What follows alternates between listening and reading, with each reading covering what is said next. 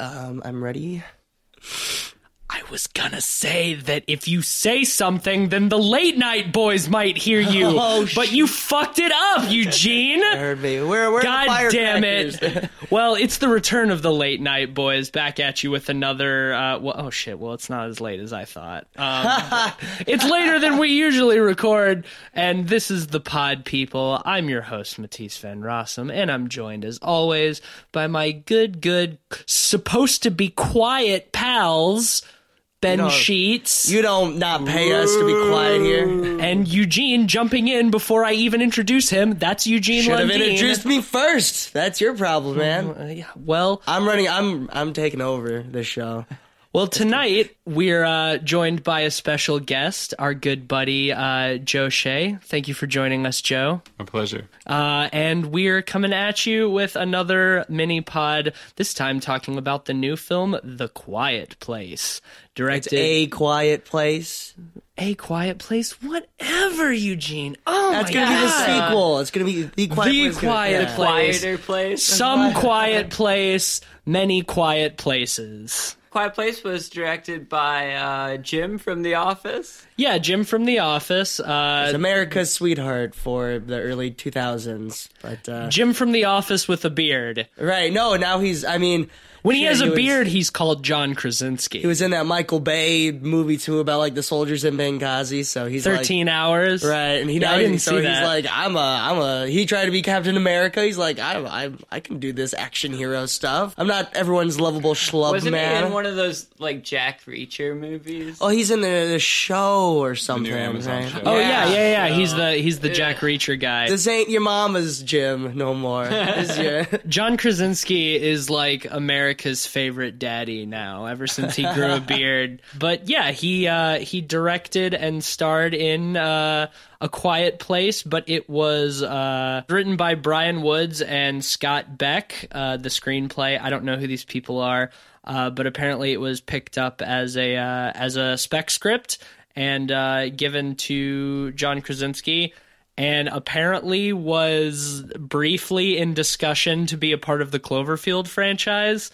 Well, which I'm I'm sure that they realized if you want to make any sort of like movie that features creatures, you're gonna have a good chance of being part of the Cloverfield universe see, at this point. Uh, someone mentioned a high concept spec script to uh, J.J. Abrams, and his mouth started watering. yeah, right? I read that uh, the reason that they didn't end up turning this into a Cloverfield movie is because there was discussions of doing a uh, Quiet Place 10 Cloverfield Lane crossover. And they didn't like that, so they decided to just like go off and do their own thing. Does that sound like integrity? that like is that- someone staying true to like Shh, their shh, wait, yeah, is, is that is that integrity slipping away? if you do have any interest in seeing a quiet place, make sure you go see it yourself before listening to this episode because it really lends itself to going in knowing as little as possible and we are going to be getting into spoilers as usual. So if you've not seen the movie and you care about spoilers, stop the episode right now until you go check it out for yourself. You've been warned. Um, so yeah, this is basically a, a new high concept sci-fi horror film uh, set in a post-apocalyptic world where the Earth is overrun with monsters that can hear you real good. So you got to be real quiet, or they're gonna come do stuff with your body parts. Now I think you're, uh, people might be getting the wrong idea with it. They just kill you. Don't worry. Like, Hey, they do stuff with your body parts, separating them from your other body parts. yeah, right. Detaching just so they can play with it. Incidentally, that will kill you. I had high hopes for this movie. Uh, after the previews, it seemed to uh, not be your typical Blumhouse style uh, jump scare filled horror bullshit. Yes, no, this is a Michael Bay produced film. That was the weirdest weird, thing. When the credits rolled and I saw Michael Bay listed as an executive producer, I'm like, this doesn't make any sense. the last thing I expect from Michael Bay is quiet. Like, I, oh my god! I think I think they probably had to fend Michael Bay off with like a very long stick, like when they're on set shooting and just off in the distance. Like, "Hey, Shut some more explosions! Put in some fireworks. Where are Put they? in some fireworks. Oh, well, that Where's one might have gotten Optimus into Prime? they did. They did do fireworks. yeah, he got a little bit for his money. he was responsible for the fireworks scene. Yeah, I think so. I would say ultimately this movie pretty well lived up to my expectations. Like I said, I had high hopes and uh, I went into it expecting a lot and came out with it uh, overall very satisfied. Yeah, I was super impressed. I was having a lot of like Get Out flashbacks because I remember when I first heard about it, I'm like, oh, Jordan Peele doing a horror movie. This sounds weird. And the trailers just didn't grab me at all. I, I thought it looked really schlocky. And well, I was blown away by that. Yeah. This was, It's, like uh, John Krasinski, Right. Jim from The Office, directing a horror movie. and that there could be enough marketing built up just around that that it could have been a bad movie, but uh, enough people would have seen it anyway. Because like, oh, Jim's doing a horror movie. No way. I I recognize him. I was un- I was under the impression that this was his uh, feature length directorial debut. It's not. He directed uh, a couple of other feature films, two others, The Hollars and Brief Interviews with Hideous Men. Yeah, that, Uh, that one's a David Foster Wallace adaptation. I've not even heard of either of those movies. Have you seen any of them? Um, I haven't seen either. I've heard good things about brief interviews, but I, not enough to be like, oh man, I'm excited for the new John Krasinski movie. You know? it took me by surprise for sure that he uh, Yeah, I, directed this. I don't know what The Hollars is about at all. his mom is sick and so he like comes back home to just be around his family again so one of those nice sappy family drama type Okay. dealios Well, my point is, I was very impressed with how well this movie was directed. yes I It actually seemed to have like some artistic flair to it, which is something that is always very refreshing. I'd say this film is anything but by the numbers, which is always the most surprising thing when you see a, a modern horror film, I think. I feel like the biggest failure of high concept film is not sticking to your conceit. And this Yeah. movie does not do that. It totally sticks to the, you know, the conceit of not being able to talk or, you know, make loud noises and it sticks with it like which I I love. This is one of the the quietest non-silent films I've seen in a really long time. There's very very little spoken dialogue. There's like maybe two scenes where they actually speak out loud. and when And it it's happened, still it really never quiet. felt out of place either. No, no, no. It never. It felt like it was a appropriate time for them to speak. And other than that, it's all sign language with subtitles. And uh, I thought that that was really interesting and really well executed. I will say, I think this film leans a little too heavily on its jump scares. There were some times where I felt that they seemed really unnecessary, but a lot of them, the like moment of quiet and then loud jump scare actually works because the entire film is mostly quiet. So then the loud noise makes sense. It's not just to startle you, it's like shattering the silence. It feels much more motivated than in your normal. Absolutely. Definitely. Yeah, I I think the first scene is is really excellent where we start with them in the uh the old pharmacy because one of the one of the kids is sick and they have to uh, find some medicine for him. And you set up all these characters the whole family and then there's the the really young boy who keeps trying to play with a a toy space shuttle that would make way too much noise. And then having that build up where John Krasinski takes the batteries out and then the daughter gives the batteries back. And then when they're almost back to their house he fires it up and then just immediately gets snatched up by one of the monsters. I think that Yeah. that is uh the way the the whole scene is structured is really well done too you know? It's uh it's paced really well in that like you almost don't know if he's gonna do it. I mean obviously we've seen the trailers. Yeah, in the trailers that we do That's see one of the few things that is kind of spoiled in the trailers but we never realized at any point that it would be as kind of gruesome as it was. Well, see, I always expected that based off the trailers that uh, John Krasinski would get to the kid just before the monster does, and then that's just not the case. yeah. Like uh, he just gets snatched right up, and then it cuts to like a year later. And that first scene is so well done too, because I mean, there's no speaking, but even there's very little like communication. But you can tell that they're just absolutely petrified of making any noise. And if you go into it knowing nothing, it's like so tense like why are they trying so hard to be quiet? And then you find out in just a few minutes what happens if you make even a little bit of noise. There's newspapers laid out all over the um, all over the ground, and some of them have really goofy headlines like "It's sound," or like they they can hear you. Just those like like in Day of the Dead when it says like the dead walk. Just Yes, that- right but it doesn't do some one of those obnoxious things where it'll like cut to the newspaper headline and then pull out as like the newspaper blows down the street it's just no, kind of no, like it just did. I mean, he just does have flapping that in wind. whiteboard that explains the aliens to the Oh audience. well, once once Yeah. we get back to the to their farm, yeah, then then you learn a little bit more. But uh, I really appreciate this conceit of not being able to make any sound because it really ups the tension. Like I was pretty well on the edge of my seat for most of this movie because even the tiniest little noises seem really loud. You know, like you don't know what's going to attract these these monsters. I want to talk about the PG thirteen rating.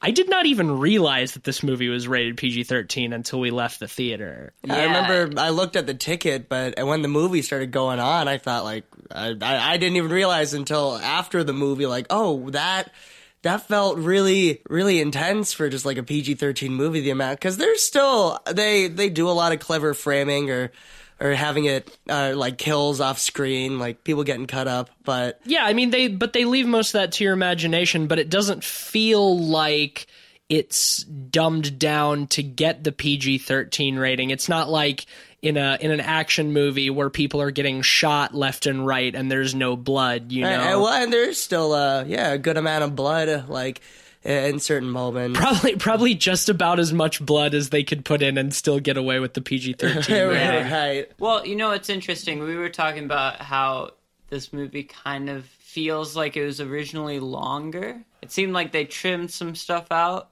which, I mean, it worked. The pacing worked really well in the movie as is right now, in my opinion. But I wonder if some of that was cutting out for PG 13. I wonder the same thing because it does almost seem like it was shot with the intention of being an R-rated film, uh, especially with some of the stuff like when uh, John Krasinski and the the little boy are like out catching fish and they come across that old man and the the brutalized old lady and they like cut away right before they show any of the uh, of the like real gore. It almost seems like they probably like had had all that shit like built and set up and shot it and then they're like well we're gonna make this pg-13 so let's cut that down a little bit I wouldn't but be it's surprised by that. but I it's mean, done it's done in such a way that it doesn't feel obvious like i said i didn't realize this was pg-13 until after we got out of the Yeah, they, they frame it every time in a way that leaves it to the imagination, which makes it almost feel more gruesome. Definitely. You know? Yeah, I think the sound design and people with very like vivid and creative minds suddenly make the film feel more graphic than it is. Yeah, absolutely. Absolutely. Well, the sound is, uh, I understandably for a movie like this, like really the the shining star. I think like the sound design is so good for such a quiet movie. They really exaggerate like the tiny little noises because you know that these people's lives totally hinge on not making any sound whatsoever and one of the one of the children is deaf too. And apparently she's actually deaf in real life. I was Oh, reading that. Yeah this is only the second film she's done. Uh, i think she did uh, to the wonder. Wanderlust. or Wonderlust, Something something, like that, Wonder something, um, Wonder Wheel. Probably not that one. Keep children away from Woody Allen. But apparently she's actually deaf, and what I really liked is especially where when they cut to her perspective, that just all the sound cuts out, Yeah, and that's at- just totally silent. At first, I was like, is that supposed to be intentional? But then they they did a really good job of building it up in a way that didn't feel too forced. And I mean, it provides a, a convenient reason for this whole family to be v- very fluent in sign language, but also it adds to the threat on the little girl because she can't hear anything that's happening around her. And I think that that's a, a, a really clever way to sort of like up the stakes a little bit. Absolutely. Yeah, this is a really small cast. It's mostly just the family. John Krasinski, uh, Emily Blunt is his wife, uh, also real life wife. um, and uh, the kids are kids are good too. Like the acting is real solid across the board. I don't know if any of them are given names in the movie. Uh, not in the movie. Uh, if you look at the IMDb page, have- all all the characters are named, but none of the characters are addressed by name in the actual film. Like the the the little kid. I, I thought he did good otherwise, but his uh, and it might have just been the fact that what they were talking about was really like expository. a little, a little It felt a little jammed in. Yeah, there's a the the scene where John Krasinski brings uh, the young boy over by the waterfall, and then they start having a conversation. Like, do you you know do you blame her for like the death of the kid? Which I don't know about you guys. Like, I didn't read any of that like beforehand in terms of like well, their. I, I could tell that she blamed herself, which Right, she does not, because like- she gave him back the toy and the batteries. Well, she didn't give the batteries back. She Oh, well, yeah, she gave him the toy back and he grabbed the batteries. So, yeah, I, I mean, it's obvious that she blames herself, but I didn't get the impression that John Krasinski. No, and that's what and I, I, mean. and I don't think I don't think you're supposed to. I think he like he seems legitimately surprised when the little boy asks like, "Do you still love her?" And he's like, "Well, yeah, of course." Like, I don't think he he blames her at all, but in at the same time, I don't think he realizes how much she blames herself. I guess, yeah, because it cuts like a year or about a year. Yeah, because they because they do throughout the movie they do like day such and such. Right. The- they First start is like with day eighty nine. day eighty nine, And then 472. 472 They- they do a something like that. After the so like a scene. like a, a little over a year afterwards is when they cut to and because uh, uh, Emily Blunt is uh, is pregnant at this point when we see them again. which goddamn Let's talk about that. yeah no I agree I I think that uh I mean it works really well as a conceit for the movie but just from like practical standpoint like how fucking irresponsible is it try to have a fucking baby in a world where if you even speak in a normal volume that monsters are gonna come kill you and you they're know? they're also plan- the quietest sex. yeah, I mean, obviously, the, They must the- be Mormons. We just we didn't know that they're still trying to create a big family even in the apocalypse. and it's like, oh, We yeah, don't so- know when they made that soundproof room though.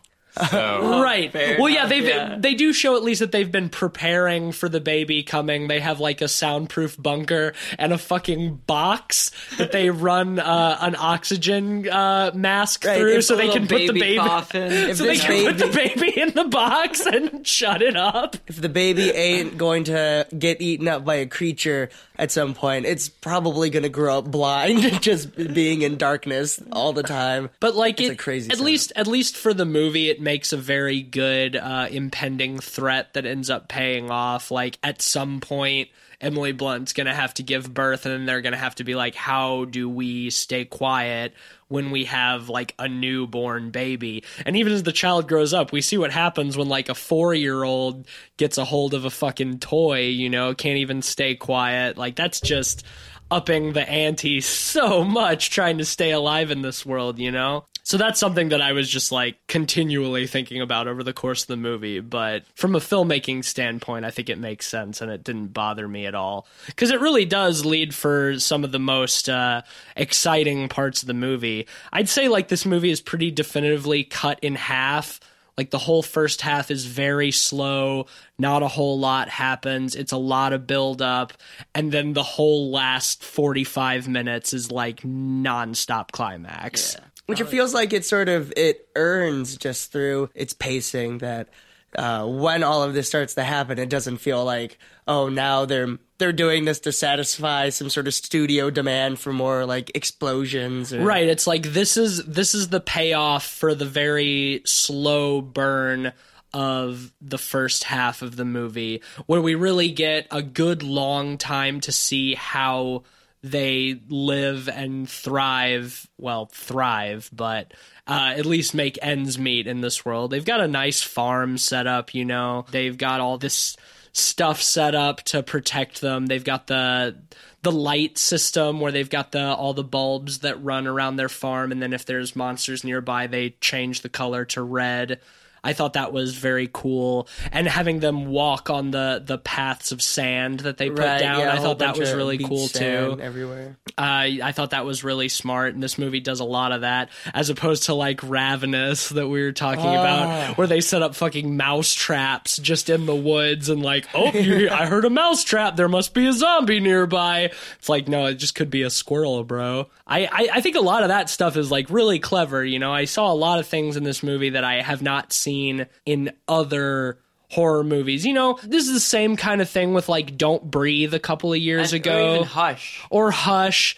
You know, well, I mean, in Hush, just the protagonist is deaf. The killer is not like a super. Sure, yeah, but like it's it's that same kind of conceit where like one sense is gone. Right, right. Well, yeah, and like Don't Breathe, where they have to, you know, escape the house and they've got this blind guy hunting them. It's kind of the same thing, but it didn't feel like it was retreading a bunch of common ground. Like it felt thought out and well considered and well executed, and I really appreciated that. Yeah, I think its strength lied in uh, how great the pacing was in terms of you know the build up. It set the world really well while still being super tense. The first half of the movie, while it was slow, like Oh, it's still very tense. yeah, you're you're nervous at any loud noise. Someone Right. could have dropped some popcorn behind me, and I probably would have jumped. Honestly, Yeah, Like, right. Well, I mean, it really makes you think about things like how would I survive this world? What would happen if I have really bad gas and I'm farting a lot?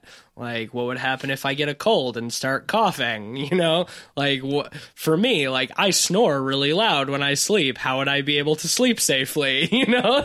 What if I have quiet sex with my wife and then have a baby? yeah. What are you gonna do in that case? Yeah, it was really interesting to watch all the emotions be stifled. Like when they would laugh, they couldn't actually laugh. Mm-hmm. They just could smile because they knew just them laughing would screw them, Right. which is crazy. And it just constantly gets you involved in it. Yeah, I think so too. And I I was really impressed with how much emotion and characterization we're able to get from mostly just facial expressions without act like cuz even the couple of times they talk, you know, they're still having to be relatively quiet.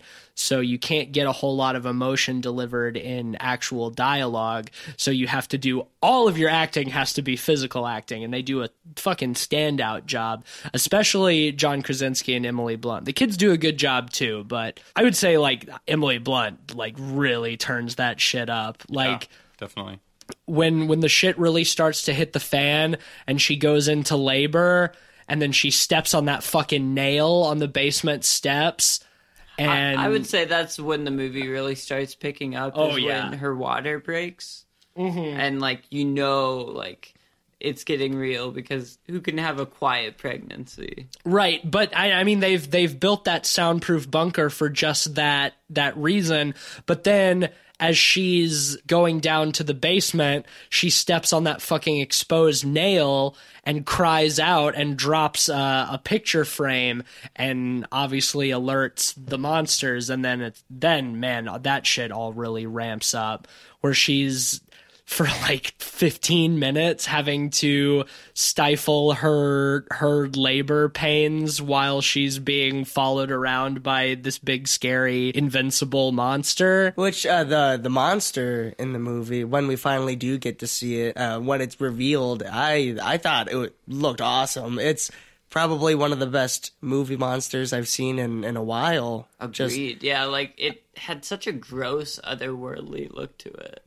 So and sort of like a like a, a you know he's got the giant pincer type things for for arms. honestly it kind of remind reminded me of like the cloverfield monster yeah, like a mini Cloverfield. the cloverfield monster meets the demogorgon from stranger things that like that was the the crossover that I got and I mean they looked they looked good. I think I was maybe a little more underwhelmed by the monsters than you guys were, but it was still very cool, especially as we get to see more of them throughout the rest of the film and When you see that, like, well the when way like they- it's the way they hunt and that like they have all these plates on their faces that like open up and Yeah, expose I- I the thought that was The great. plates were brilliant. That no that shit was very very cool. I i was very into that. Even though you do get to see a lot of the monsters in the last half of the movie how they still have a lot of restraint with it until the last couple of scenes where you only see it briefly or it's really dark. The the framing puts it in such a way where it's not like fully revealed that they didn't just do what so many movies do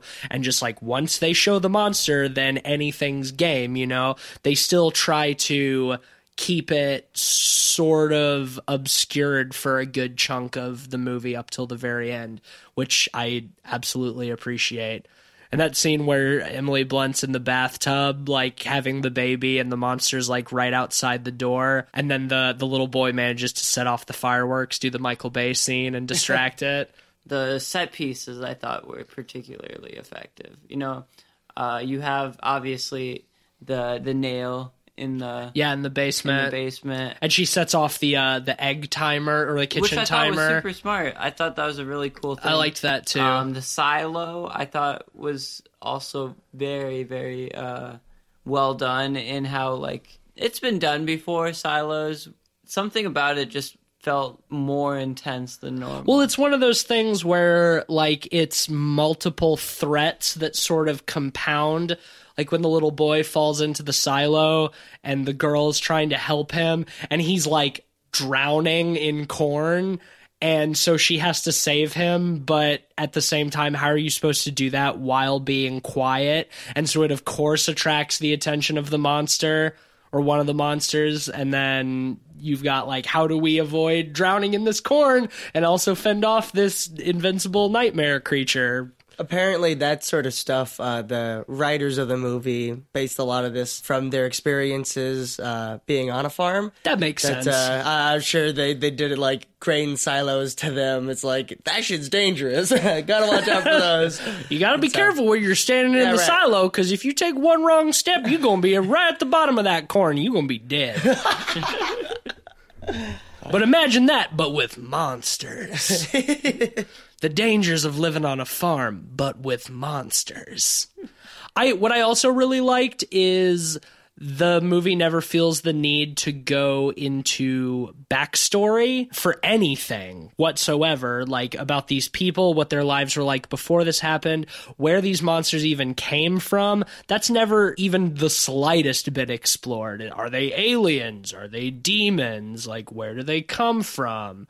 Well, yeah, that's the cool thing. They do some world building in it, but they keep it limited to the scope. But only by family. showing you the world that these people are living Yeah. They yeah. never try to explain they the only limited to the scope of the family. Like you get Right. that news, those newspaper clippings and stuff, but that's only what John Krasinski's character like frames up. You know, Right, Like, because he wants to, of course, find the the the creature's weakness so he can protect his yeah. family. and you find out that like. There are other people alive, but only Yeah. through like fires being set on top of silos every yeah, night. very That was cool. That felt like something that might have been cut out because they don't run into anyone else besides that old man. But when that when that happens, it feels like it comes out of nowhere. And so yeah, I wonder that if we're that supposed scene to. that scene was probably the most confusing to me when they find this old man and like I assume his wife or friend or somebody who's been killed. But like I was kind of wondering when I saw that, I kind of assumed that the old man killed her, and then like you, you know it's in the trailer too where like John Krasinski like tells him to be quiet and then he just screams and lures one of the monsters to him and kills him but that was a scene where it felt like that there was more to that originally and then they ended up cutting it down for time Yeah, it's like you're in day 472. You know you're just being an asshole. Right like even even if he stumbled upon the corpse of his wife or whatever and had lost his will to live and just wanted to die why do that with a youngish man and his young son standing right there like why put them in danger like that's the most like douchey thing rude could boy behavior. that is that is bona fide rude boy behavior, and I don't condone it. I think that scene is very well executed because at that point we still haven't seen the monster, and the way they show the monster like take the guy while having it be mostly obscured by trees, like that stuff all works really well. But the scene feels so out of place. It's like. Why did this happen? And uh, yeah, I wonder if there was like a scene where they they run into them where they like exchange conversation about something because then we would you know like we would get something more about how this old man or how Yeah. they just because the house also looks like real run down. I mean, even outside of it being attacked, feels like w- there's there's more that was set up that we just like the the payoff is still there when it doesn't it doesn't make as much sense. Yeah, I mean it's such a it's such a little minor thing and it's so well done that it didn't hurt the movie for me, but I still especially in hindsight I'm just like that scene just didn't make a whole lot of sense to me in the context of the rest of the movie. Mm-hmm. At at a certain point and this is something that I that I did kind of have a problem with. At a certain point we realize that the monsters hear using some sort of projected signal because it like interrupts electricity and other stuff and it keeps fucking with the little girl's hearing aid when they're too close by and the feedback from the hearing aid like totally disables the monsters Right. that I- seemed a little bit too convenient for me Yeah, and also like, what is the weakness? You never tried doing anything. that's that's another thing. That was something that I I had a hard time maintaining my. I mean, hey, it's not like they, disbelief. they built like he's the world's top a- alien scientist. Like, well, right, but I mean, the they make a point that bullets and bombs, like you see a newspaper clipping that's like bullets and bombs don't work, you know, like that's why they can't kill these things, but they know they hunt by sound. So I find it extremely hard to believe that no government scientist would think to try to use sonic weaponry. When they against them. first explained that, I was worried that it would be like her ears connected to the stereo. Oh, thank God it wasn't that. Being like, oh, the only thing to take down this hearing monster is a deaf girl's ears. Oh, thank God. That You know, never crossed my mind. They dodged that just slightly, I mean, I and that's think why I was a little more okay with it. I do think the way that they introduce that scene is or that thing is really fantastic. The little girl is out in the cornfield looking for her brother and the one of the monsters comes out of the corn like onto the path right behind her and she obviously can't hear it cuz she's deaf and but it can't hear her either but it's getting closer and closer and closer. I thought that scene was really really great. Really tense, really scary. And then it gets too close, it starts listening real hard. They do that a couple of times where they like zoom in on its ear right hole on ear. on its gross alien monster ear hole and it's like oh it's listening so hard and then the feedback from her hearing aid starts fucking it up and that's eventually how they end up beating it at the end and i thought that was a, a little bit corny i wish that they had not and maybe this is cynical but i wish they had not ended the movie on such a hopeful, positive note. I think, as such a small, contained story that this is, I kind of felt that it was a little bit cheap for these people to be the ones to figure out, oh, we got the monster's weakness now. Now we know how to fight back. You know, it was.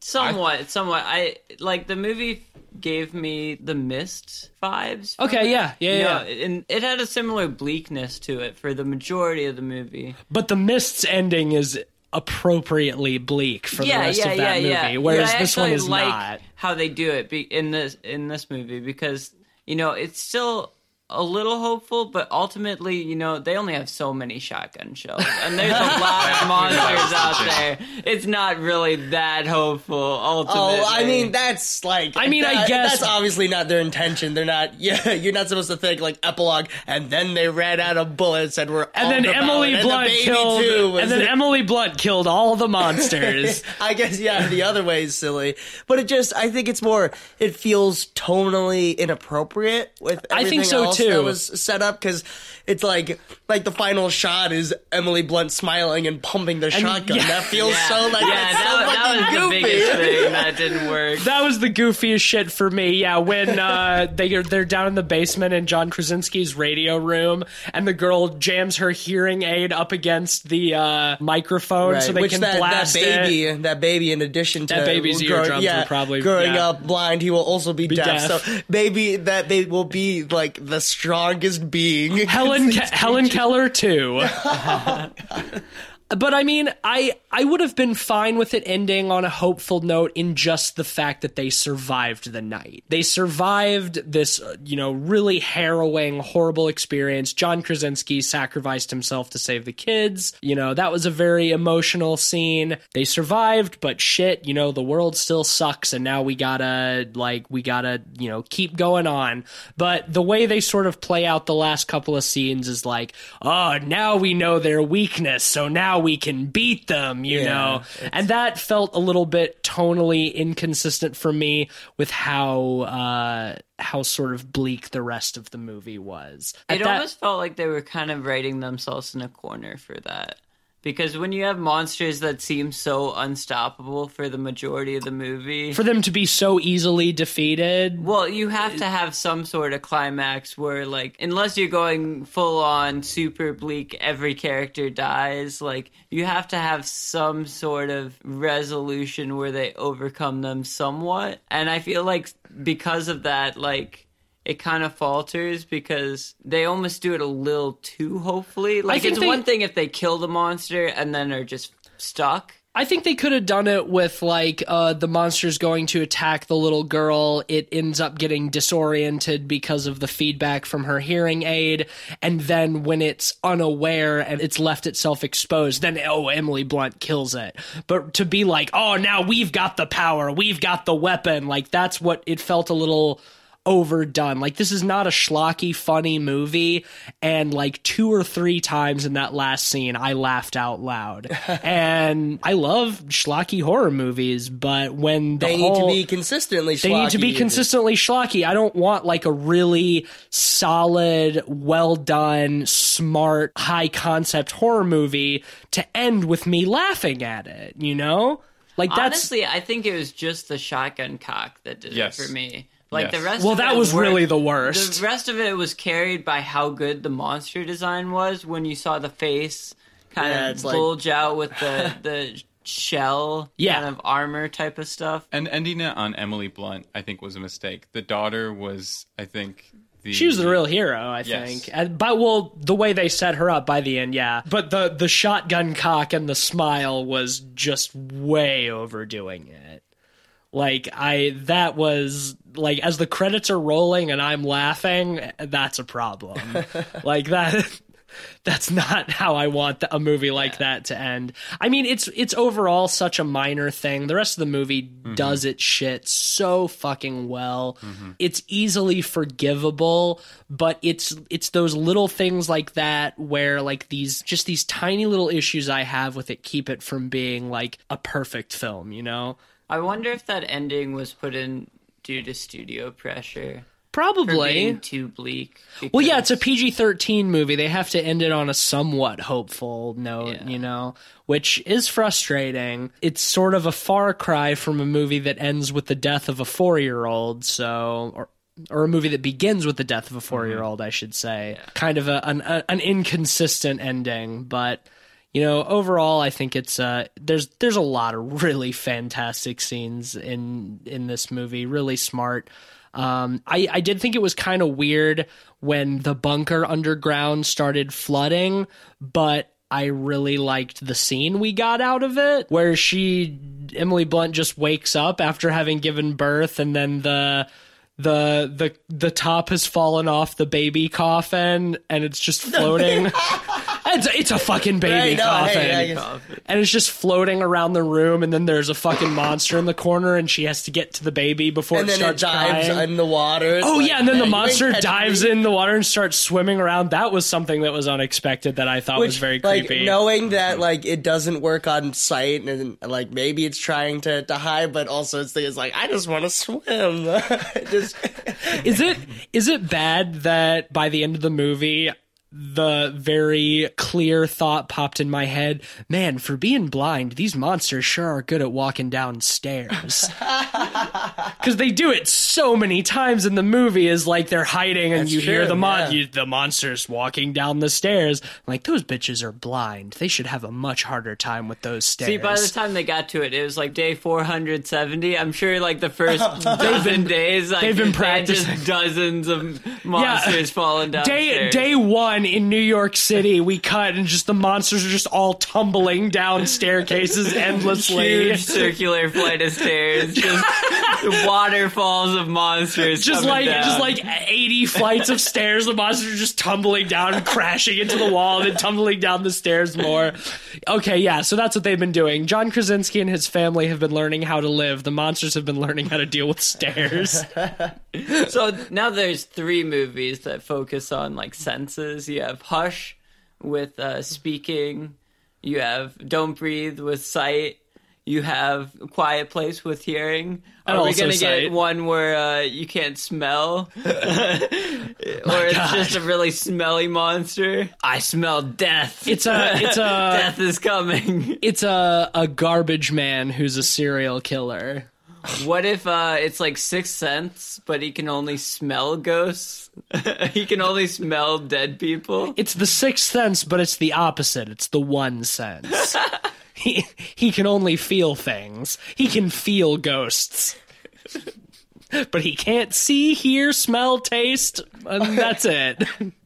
Uh, not many people are lucky enough to be able to taste ghosts. I just meant taste in general, but what do you think a ghost tastes like? Marshmallow fluff. You're just saying that because of Ghostbusters. Isn't everyone whenever anyone talks about ghosts, they're only it's because of Ghostbusters? I think ghosts probably taste pretty fucking bad, Eugene. And you haven't tried one. You're right, because I'm afraid of ghosts. Uh, well, shall we uh, jump into our uh, ratings for? Yeah, unless you guys have anything else you want to talk about. Joe, do you have any other things you wanted to bring up? I just want to say the ending of that film was Michael Bay's touch on this. Uh, it was uh, like Wouldn't it be great if at the end Emily Blunt looks at the camera and cocks her shotgun? That I'm would be only really paying cool. for this movie. If uh, if Emily Blunt cocks the shotgun right before you cut credits, You know what really gets my dick hard is when pretty girls smile at me and pump shotguns. he just has like a Victoria's Secret model stand-in with a shotgun. She's barely wearing anything. It's just like wait, that's the only shot of her in the what's movie happening? too. What? All right, uh, Eugene, do you want to start? We'll go around in a circle. Yeah, uh, I remember when I first saw the the trailers, I thought it would uh, just like uh, uh, people have talked about horror movies, sort of representing the times. It's like you know, it's it reflects on just like oh, in this day and age, we feel like we gotta. We got to keep hush hush about stuff, just especially this political landscape. You got to watch what you say. But this film is really more about the struggles of parenthood. it's uh, it's just John Krasinski and Emily Blunt trying to protect their family, and I think the concept, that idea, they just had like their second kid together in real life. So I think that that uh, gives a lot of strength to uh, the bond that these characters have. Mom and dad too. yeah, right.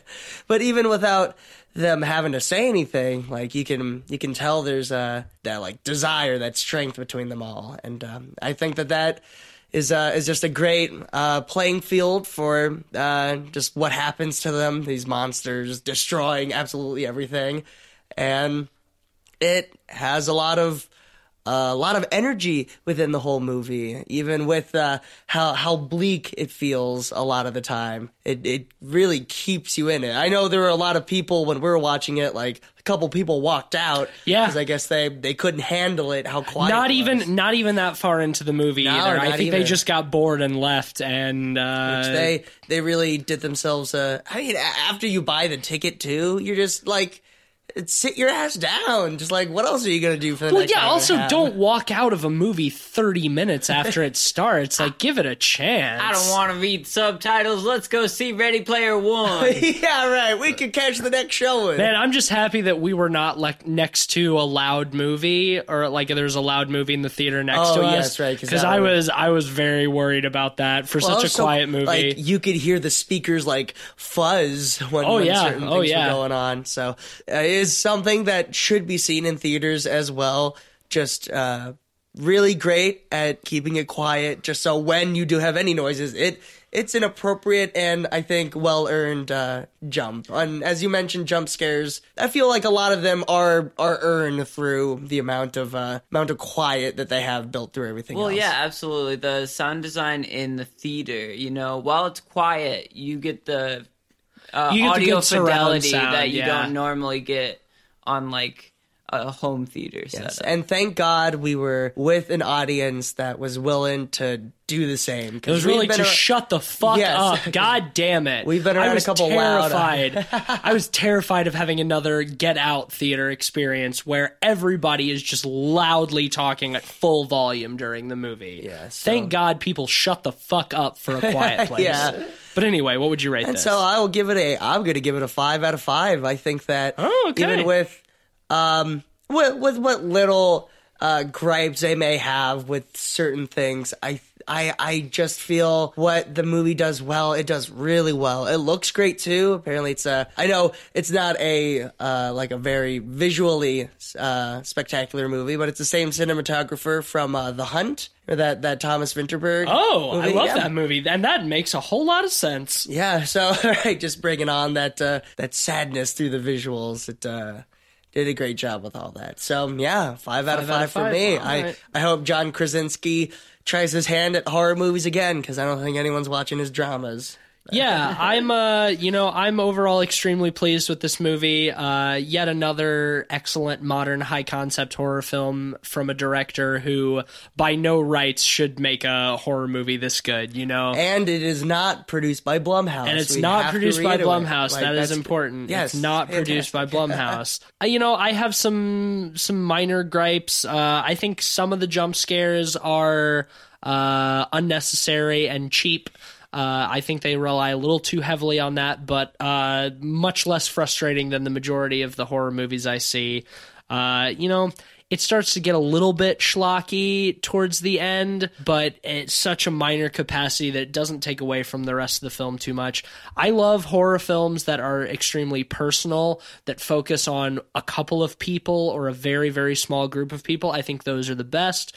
You get something like this, you get uh, like It Follows, The Babadook, The Witch, Goodnight Mommy, Mom and Dad. Uh, you know, a lot of these films we've been talking about lately is you know it's it's a it's a very small select core group of people that you really get to know. And I think those are the horror films that are- that are the strongest. And I think that in the next few years, this movie will definitely be considered in the same vein of films as the ones that I've just listed. Sound design is fantastic. I love the the silence of this. I think they rely a little too heavily on music in the second half. I wish they would strip away more of the music. If a film like No Country for Old Men can go totally scoreless, then I think a film like this could do it too, and I think that would just elevate it for me a little bit. But overall, really excellent movie. Uh, well acted, well directed, uh, spooky, scary, looks fantastic. So for my couple little gripes, I'm going to give it a four and a half out of five. For me, one of the best things about this film was that I didn't watch a movie trailer, and it gave me a really just clean slate to go into the film. Uh, so the experience was just perfect for me. I didn't even know that we were dealing with monsters. I didn't know if it was going to be people or what the film was about. I was blown away at just the the nuance throughout the film and how much I was compelled to really care for this family. Holy shit, John Krasinski's death had me bawling like a baby. I did not expect that. And yeah, just that moment of him not going out like a badass was very important and just very like a sacrificial moment, which there's so many like tender moments in this film. And I think sometimes films can lack that. And I personally, I really liked uh, the music when it was used, and I thought like all the the jump scares were very motivated uh, due to its story. Uh, the experience for me was definitely a five out of five, but I think like thinking through it all, I would agree with you, Matisse. Four and a half out of five for me. All right, Ben, bring us home. Yeah, so the tricky thing about doing high concept movies like this is it's you have to explain a lot to the audience almost immediately. And uh, the problem some people get into when uh, making high concept movies like this is they try to explain too much, try to broaden the scope to kind of an epic level. The thing I really like about this movie is it keeps a very limited perspective on everything. By keeping everything within what the family, you know, can see or uh, can understand, it really uh, limits the the audience's understanding and thus elevates the tension of the movie. And whoa, man, is this movie tense? Tense as hell Absolutely. throughout. This movie, I don't think there's been a horror movie that's made me squirm this much. Uh, I can second that. you know, and it's it's such a simple way to do it with you know the use of sound in the movie. I think it's just elevated so much with how well this movie's paced. Um, and you go from set piece to set piece to set piece, and even when there's lulls, it's still super tense because you're always thinking, "Oh man." I don't want them to make any loud noises. I want them to not step on anything, not to knock anything over. But yeah, I thought it was really, really well done. Um, I have a minor gripe with, you know, that chuck and cock thing. Yeah, no, but I thought the rest of it was done just really well without like explaining too much and while keeping it tense throughout. So I'm going to give it a four and a half out of five. I thought it was incredible, wor- worth checking out. Absolutely. Check it out in the theaters when you have that surround sound system to get the maximum out of the sound. Yeah, I would agree. This is a very good uh, theater going experience. You know, there's some movies where doesn't really matter if you see it on the big screen or on the small screen, but this is one of those movies, you know, if you have a chance to see it on the big screen, absolutely do it. And so that will give A Quiet Place uh, an average rating of 4.6 out of 5 pods. So, uh, yeah, I think this is a movie that we all liked quite a bit and definitely 100% worth your time. All right, well, that brings us to the end of our episode. If you like the show, you can leave us a rating and review on Apple Podcasts. Take a few seconds out of your day to do that, and we would greatly appreciate it. We'll work our way up in the in the numbers a little bit. Uh, you can follow the show on Facebook and Twitter at Pod People Pod, and if you have any questions, concerns, recommendations for films, themes, and so on, you can email us at podpeoplepod at gmail.com. Also, send us those things on Facebook and let us know what you thought of A Quiet Place. You can follow me on Twitter at Mr. Van Awesome. If you're into that sort of bullshit, you know how it goes. And now we're going to go around and give a chance for everybody else to plug some stuff. Eugene? Uh, dub massives, back tu- uh, back rubs, and hot tubs is sort of. I I did get in trouble with the law again. Turns out I was in the wrong house. I was in the wrong tub, and I guess like looking Gave, back, you gave the wrong rub. gave the wrong rub. Looking back, like maybe I shouldn't have been naked. The fact that like I I already got them naked was like that was bad enough. And you know, guy, like some people just like they love screaming. So you know, like he was he was making a big fuss. So I'm back in the game. Don't think I'm out. I'm going to do it forever. I live it. So just if you're looking for a rub, Do you have any discounts? no, no. I, I actually I have surge prices, so so catch catch me on like a Thursday between like 3 p.m. to 5 p.m. That's those are my slow times. So let me build it up. All right, Ben? Uh, yeah. Follow me on Twitter at Mr. Sheets if you want to hear me uh, incoherently yell about politics. All right, uh, Joe, thank you for joining us. Do you have anything that you'd like to plug? Anything that you're working on that people should be on the lookout for? Yeah, definitely. I just finished assistant directing my first feature film, so at Palace Movie on Instagram, and check that out on Facebook. When can we expect that film? Do you guys have a release date yet? Fall of 2019. Fall of 2019. Very excited. Check it out. It uh, seems very cool. I'm excited to see it. And uh, thank you very much for joining us, Joe. It was great to have you on the show. Thanks for having me. All right. Well, until next time, stay quiet. Shh.